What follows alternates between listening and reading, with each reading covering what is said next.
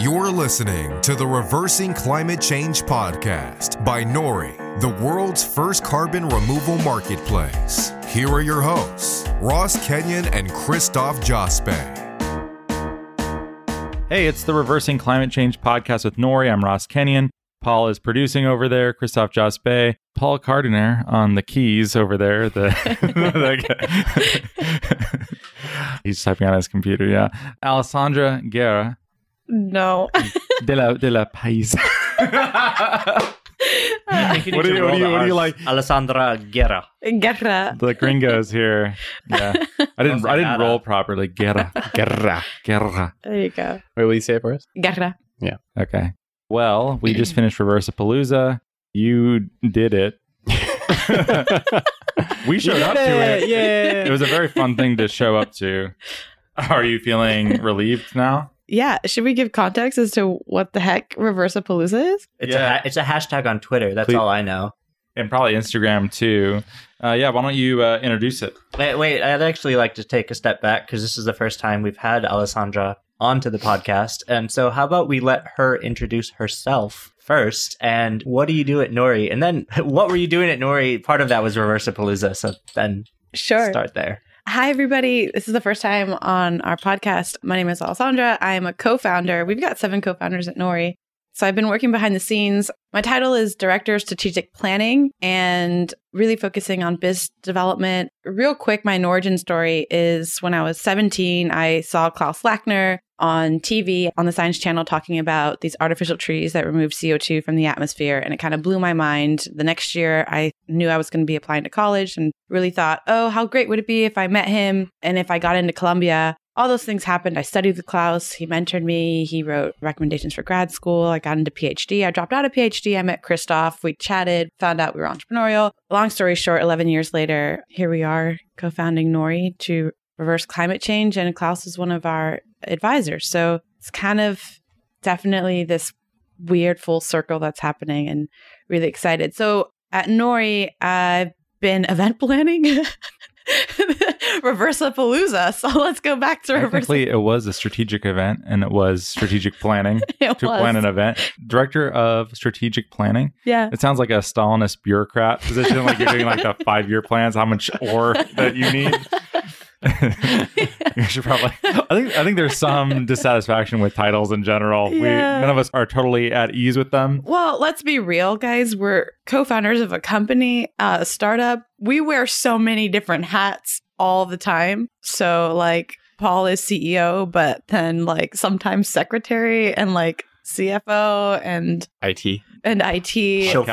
and Chauffeur. chauffeur. Yeah, and he's my like, hotelier. Hotelier, like yeah. me, like random like script maker for text files of context that we want. Like it's just we're all just constantly doing different things. That's what He makes watches us the- Norinauts. Nor yeah, he watches the levels over here. The least glamorous job there, but uh, I make you sound good. he makes me sound good. And then whenever you chime in, uh, did I ever compare it to you're like the uh, silent Bob of the podcast? it's like you hardly ever speak, but when you do, it's like the profound lesson of the podcast. I'll take that. Okay.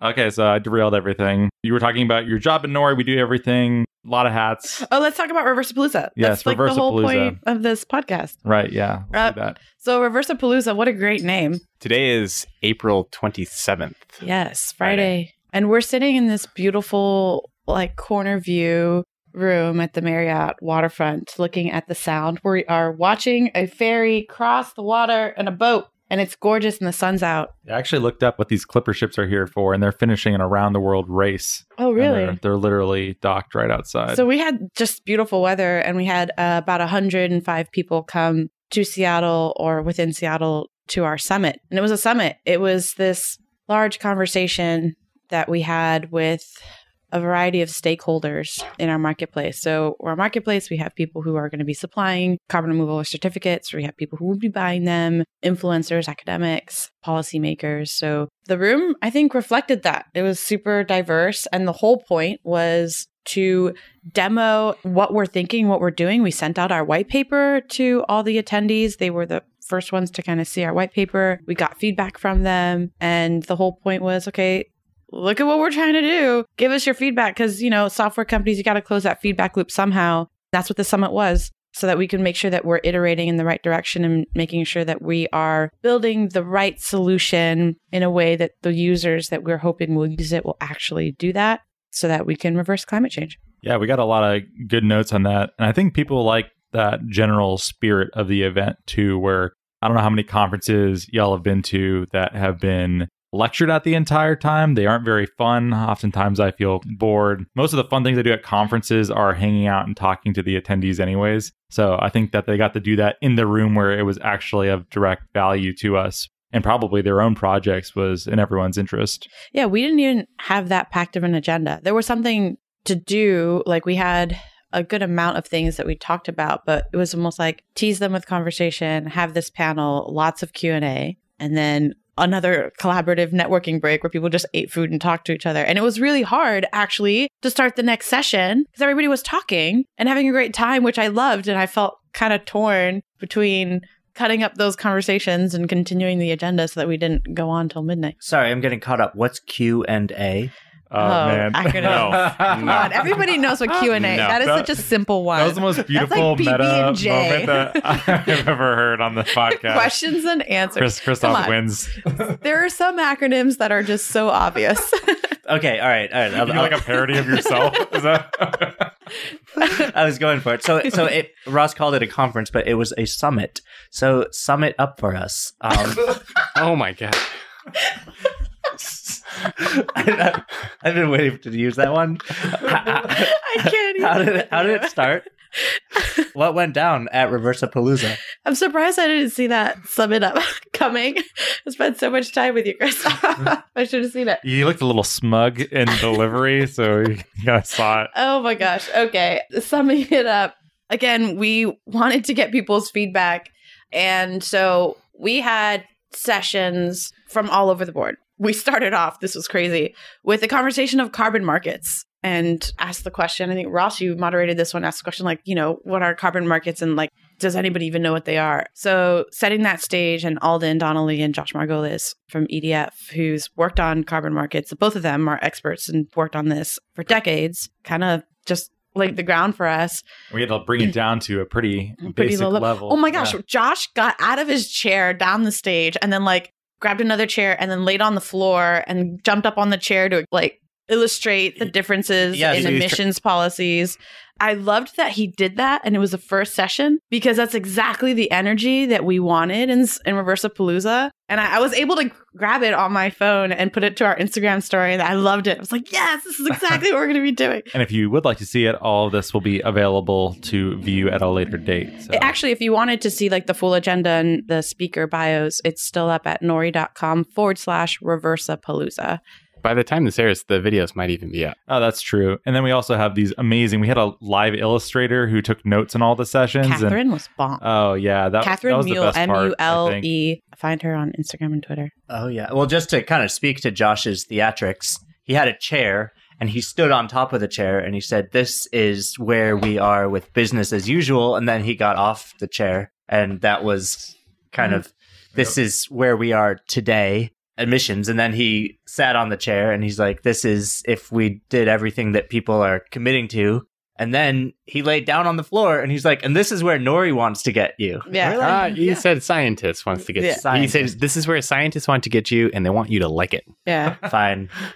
All right. Selective What- memory. Well, yeah, it's different eh, because what he's saying there is something that we always talk about, which is that energy is a good thing and it improves the human condition. It lifts billions of people out of poverty. It's created wealth and luxury that the human race never could have possibly imagined 150 years ago. The notion or concept that we need to completely get rid of all sources of emissions is just fantastical. There's absolutely no way that's going to happen. And so I thought it was a perfect signal for the start of our summit because it was really explaining that the philosophy that we're trying to make here is that we treat greenhouse gases like a waste product and we pay for collecting that waste and we still get to enjoy the luxuries that make life worth living. Yeah, that was said throughout the whole summit was that carbon's not the enemy here, right? We're made of carbon, we eat carbon, and it's just and it cycles. But I don't want to lose track of that thread that was what is the summit and what else did we talk about? We started off with carbon markets. Then we had a great panel about general methodologies for carbon dioxide removal.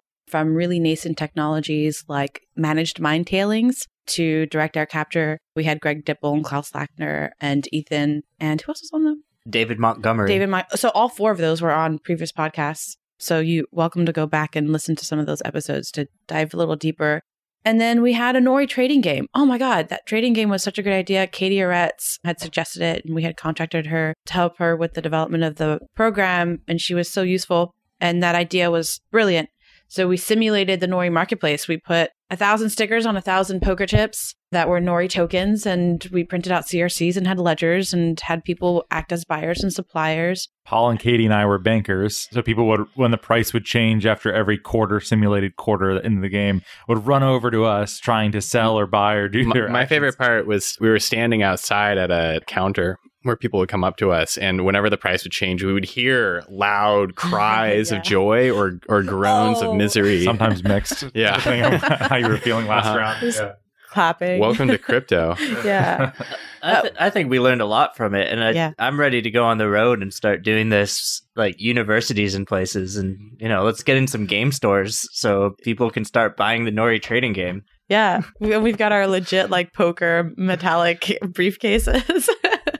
I had a lot of people come up to me and say that they really enjoyed the game. They thought that it was really engaging and interactive. And I mean, they clearly all had a lot of fun with it. But most of all, that it helped them really understand like what these two different assets, the carbon removal certificate and the Nori token are, and why you pay for the carbon removal certificate with a Nori token and how the value of the Nori token fluctuates depending on what the market demand for it is. And that really is kind of the nature of the whole thing that we're building. And I think it clicked for a lot of people. So it, it seemed to work well.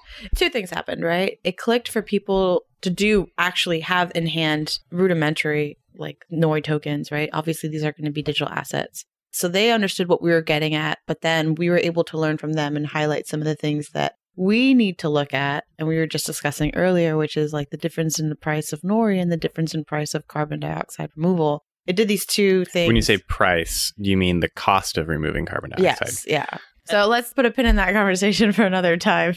But but I I just like Paul, if you could so succinctly summarize what is the most important thing that people were supposed to learn from the game. For suppliers, the optimal strategy when using the Nori Marketplace is to get your CRCs listed for sale in the queue as soon as possible because when you sell the CRCs and you receive Nori tokens in exchange, well, now you have optionality. You can go sell those Nori tokens for dollars or some other cryptocurrency, or you could hold on to them and choose to sell them or trade them at a later date. And we're decoupling those assets so that you have the choice. You have the freedom to choose. Do you need the cash flow now? Do you want to trade these or invest these? It's up to you. And that's really what I wanted people to get out of it. All right, Alessandra. we went into the demo. So Paul went into a demo of our platform after I tripped over the wires and totally ruined it. Which, by the way, means I didn't get to record the screen. yeah, we'll redo that. It's okay. Actually, that wasn't the first mess up. The first mess up, which was hilarious to me, was in the very first session with the carbon markets that you were recording, Ross. So you know how people put mics on and they talk? Well, I didn't do that. I had set up the conference and kicked it off, and you guys were passing around a handheld mic. And I was like, oh, it's fine, it's fine. And I realized that that handheld mic was supposed to be for questions and answers that I would walk around the room. And I realized that halfway through, and Christoph's looking at me. So I go up on stage while Ross is talking, and Ross just stops, and everything just looks like a hot mess. And then I speak into one of the microphones. I'm like, all right, guys, I studied environmental engineering. I'm not an event planner. And the whole room just like laughed and it was really fun. It was such a good crowd because I just kept doing things like chipping over the cord and ruining our demo. I, I, I was going to endorse you on LinkedIn for event planning, but now I'm not. oh, damn it. I don't care. but anyways, in the demo, I think in the Q&A, I really liked that people then were talking about, well, how do we use Nori token in retail? Like, how do the suppliers start using their Nori token for purchasing things that they need? And I, Wait, what? what? Those were some of the conversations that emerged from the game from people Yeah. naturally playing it. And I think that you know, we wanted to be in listen mode to start like understanding like what can we learn from how this whole thing might operate. Yeah. So Paul put, uh, showed a demo of the platform and walked through what it would be like for buyers and suppliers to either purchase or sell carbon removal certificates in the Nori marketplace. It was really the full life cycle of a CRC from point of creation, how you would go about entering data for our first methodology being soil carbon removal, how you would go about entering data with one of our data aggregator partners like Comet Farm and pull that in and see your carbon removal certificate get verified and then those CRCs be listed for sale in the queue. And then from the buyer end, going through and simply purchasing however many you wanted to purchase.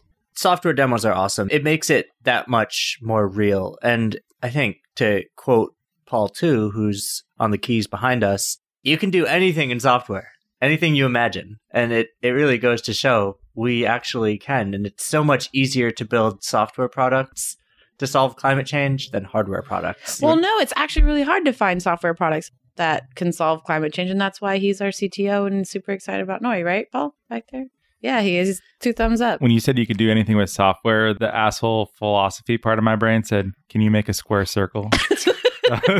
that's, Ross. that's my first thought. Make a burrito so hot that you can't eat it. Paul, Paul too says yes, he can make a square circle via soft. Challenge accepted. Yeah. so that that took us into one of those nice mingling networky things. And then it was day two. What what happened today? What happened today? I don't know. My brain just farted. so what happened today was was a little shorter, but we went deeper into the weeds a little bit. We talked about what was the first session? Blockchain 101. Oh my gosh, we did Blockchain 101. So Jay Carpenter from Desert Blockchain came out and did a really great workshop for like 25, 30 minutes with newspapers and had different people in the room act as nodes in the blockchain and miners in the blockchain and then illustrated the difference between the blockchain as a technology and the ledger and the cryptocurrency. So you were maintaining this thing in a trustless system that you could verify with everybody there, but then you were getting rewarded and paid for in a cryptocurrency. So there's a difference there between the two. So we love our listeners and they're very savvy, but sometimes we throw some terms out like Did I throw that- a term? yeah. What what's a node? like Q and A. Is that, is that yeah, one just that tell we us. use? Yeah. in a blockchain, uh, you have nodes which are operators of the ledger. So a blockchain is simply a ledger of transactions that are grouped together into blocks and then they are linked in a chain. That's literally the name blockchain. A node is someone running a computer program that has a full copy of the ledger. As each new block in the chain gets added, they update the ledger that they maintain on their computer. And a node is not necessarily the same thing as a miner, although a miner is a node. A miner is someone who is participating in the Bitcoin proof of work consensus mechanism. It, a, a miner is the node that is performing the proof of work algorithm to try to find the next transaction, the next block. And we simulated that and simulated how the miners receive a reward for finding the next block. And of course, the question, the question, which is important, came up that we knew was going to come up was how do we have an environmental focused blockchain and still be able to hold our heads up high?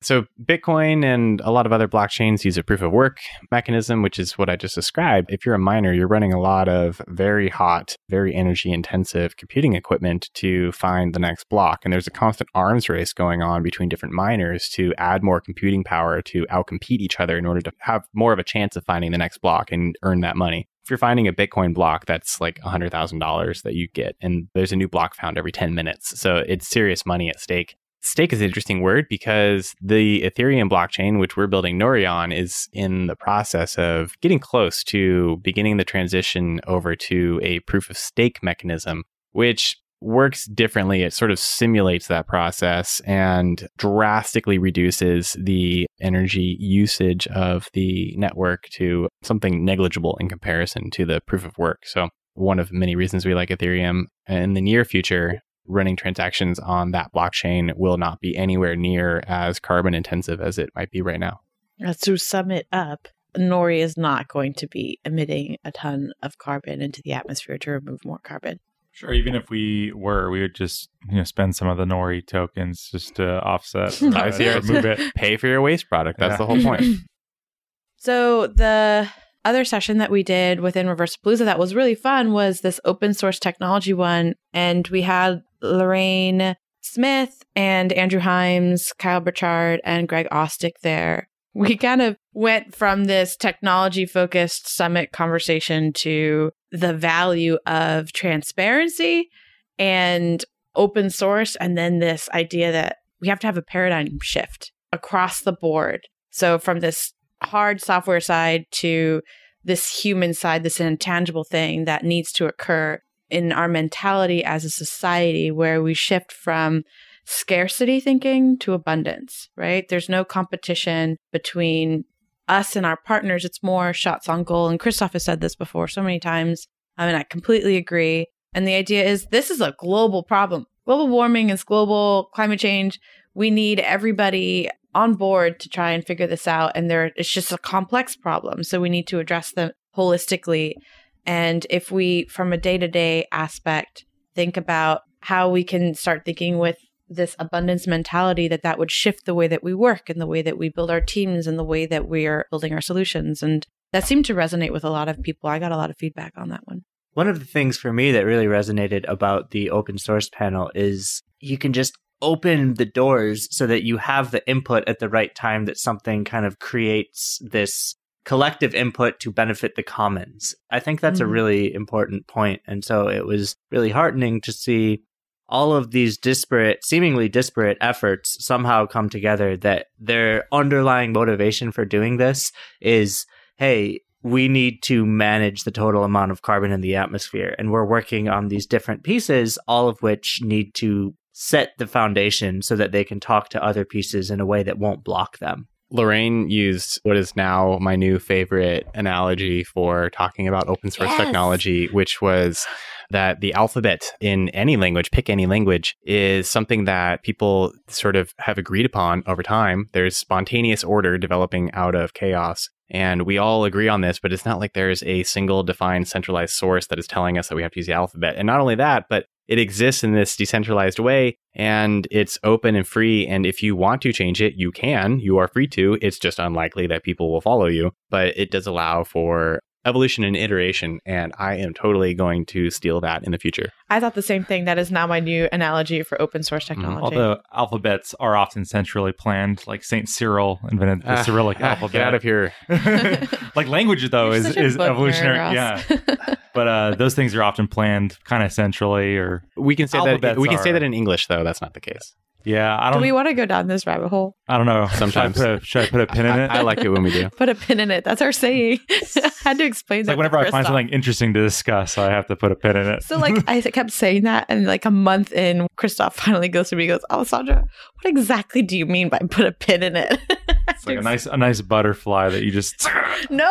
I, I wasn't Don't sure touch because those. she was pinning like five things in the set in like the course of ten minutes, and I was not sure when these things would get unpinned or It's like a nice what way of actually telling was you to can happening. it. You're done. I was like, but now we have like our, we put our hand in the air and we like pin it and we unpin things. Well, because if you're talking about five very complex ideas in five minutes, yeah, you got to put pins in things and finish the thread. Anyway, so what else did we do at Reversapalooza? Sounds like that thread was finished. That's what you're trying to say. yeah. Then we had a couple more sessions that were more specifically focused on soil carbon removal. Yeah, we did. We had two of those. The first one I also moderated, and it was a little bit higher level. Um, it was talking about returning carbon to the ground and why that's important. And we kind of tied it into some of these like ideas of what exactly is regenerative farming and what the scale is in terms of how many people are adopting it and what are the things that we need to do in order to get more of it. And it's really like we need to incentivize farmers further. There's a lot of policy in terms of insurance crop insurance that just is not making it an even playing field. And it's really at the detriment of society and our land to not have things incentivized for us to have more fertile land by adopting these regenerative and conservation practices. Totally. And I think a big takeaway for me was a comment made on that panel, which is don't tell farmers what to do Oh, yeah, that was fun. and don't bribe them. yeah.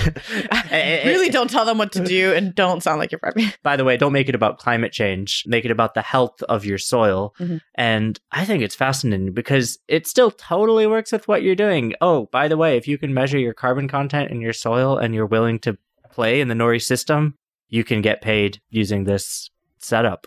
Oh, I forgot, guys. We started off our whole summit. Amanda Ravenhill from Buckminster Fuller Institute introduced Paul, and Paul gave this very inspiring, like, what is NORI's mission in reversing climate change. And then we debuted our explainer video, which you guys can check out. And I love at the end of that explainer video, we say, you know, what we're reversing climate change is about incentives and solutions. And I thought about that when we were in that panel for returning carbon to the ground because it really is about incentivizing these new practices so that we can have these huge co benefits happening where we are improving our land and reversing climate change, putting carbon away somewhere.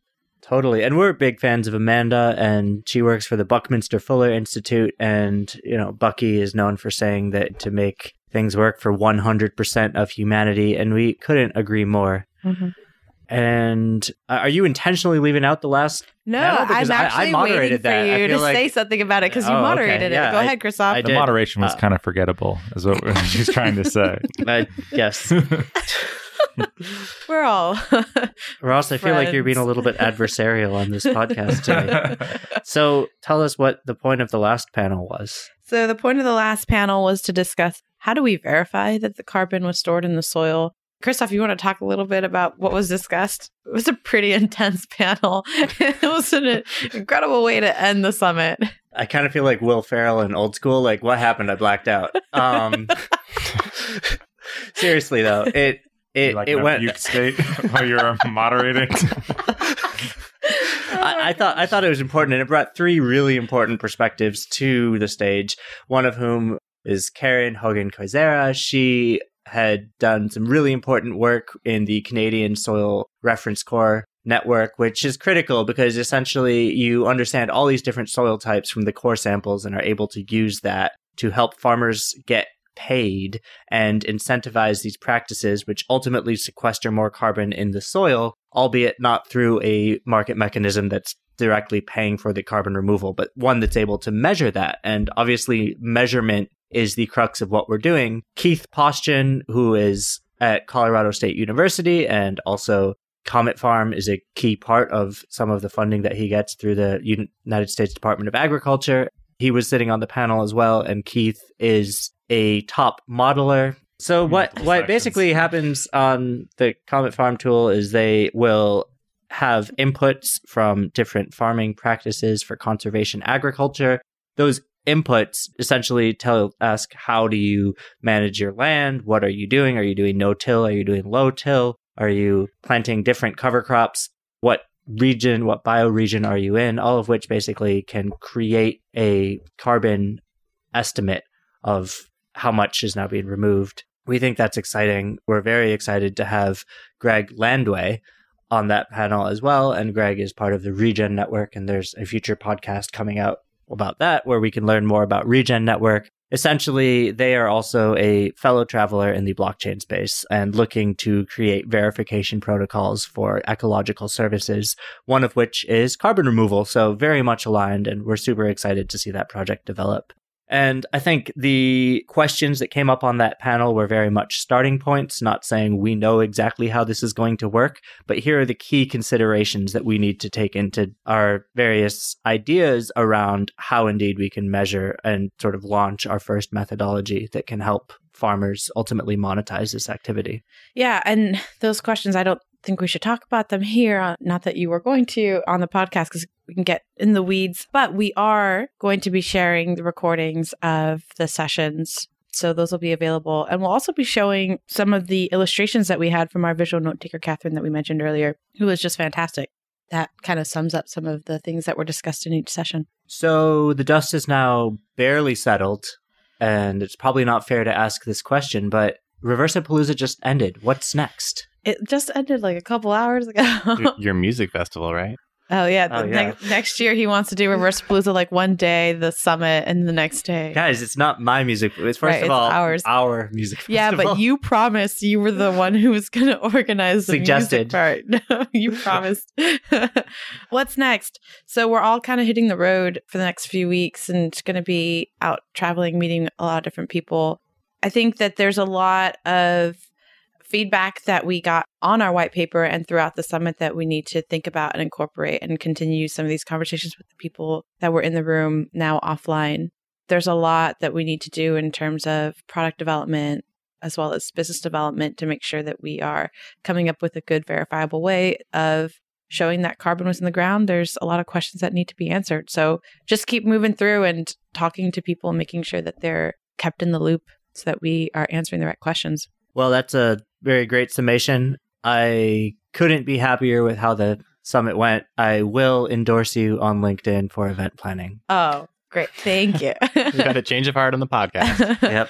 honestly guys it, you started off saying i did it i didn't do it Well, you and Katie, Are you No. settle for that? No, so no, I won't. I won't because it was such a team effort, and Christoph here is killing it business development wise, like finding leads, reaching out to people. Like more than half that room was because of Christoph and his like VIP status in networking. I learned so much from him all the time. He is Mr. Networker. he is, uh, but the whole event was, I mean, come on. Like, Ross, you were helping, everybody was involved in Reverse Reversapalooza. I was just like orchestrating and like keeping track of a Trello board. So, but it was interesting and it was great. I'm really proud of all of us. And it's exciting. This is the first one, and there's going to be more. There was actually a conference the day before in the same space that was something about wood. I don't remember Oh, yeah, exactly. I saw them in the bar. It was their 104th annual conference. Whoa. So Who there's- knows? There's something to shoot for. if I can end it on a light note, I think everybody there was super happy to be there. I got so many thank yous for having them, like inviting them to be there. And that was just brought so much joy and made me really excited and inspired because these people were still the people who were giving us really a hard time. there was a lot of optimism in the room and a couple of people came up to me and said how excited they were to be in a space around other people who actually had reason to hope Yeah, it's all about hope. But we have to try, right? So at Nori, we have this saying where it's find, don't whine. So find a solution, don't whine about it. And everybody in the room was doing that. They were bringing up concerns and talking through how do we find a solution to this issue and not whining about it. And that was really productive. And it was mixed with this like optimism and inspiration and collaboration that was just five stars. It was awesome. And I'm feeling really excited because I think that with this network of people that you've brought in, Christoph and everybody in their networks, we're going to do this. I'm really freaking pumped. All right, great. Thanks for finally making your appearance. We were saving it for this occasion. Yeah, look forward to uh, catching up with everyone soon.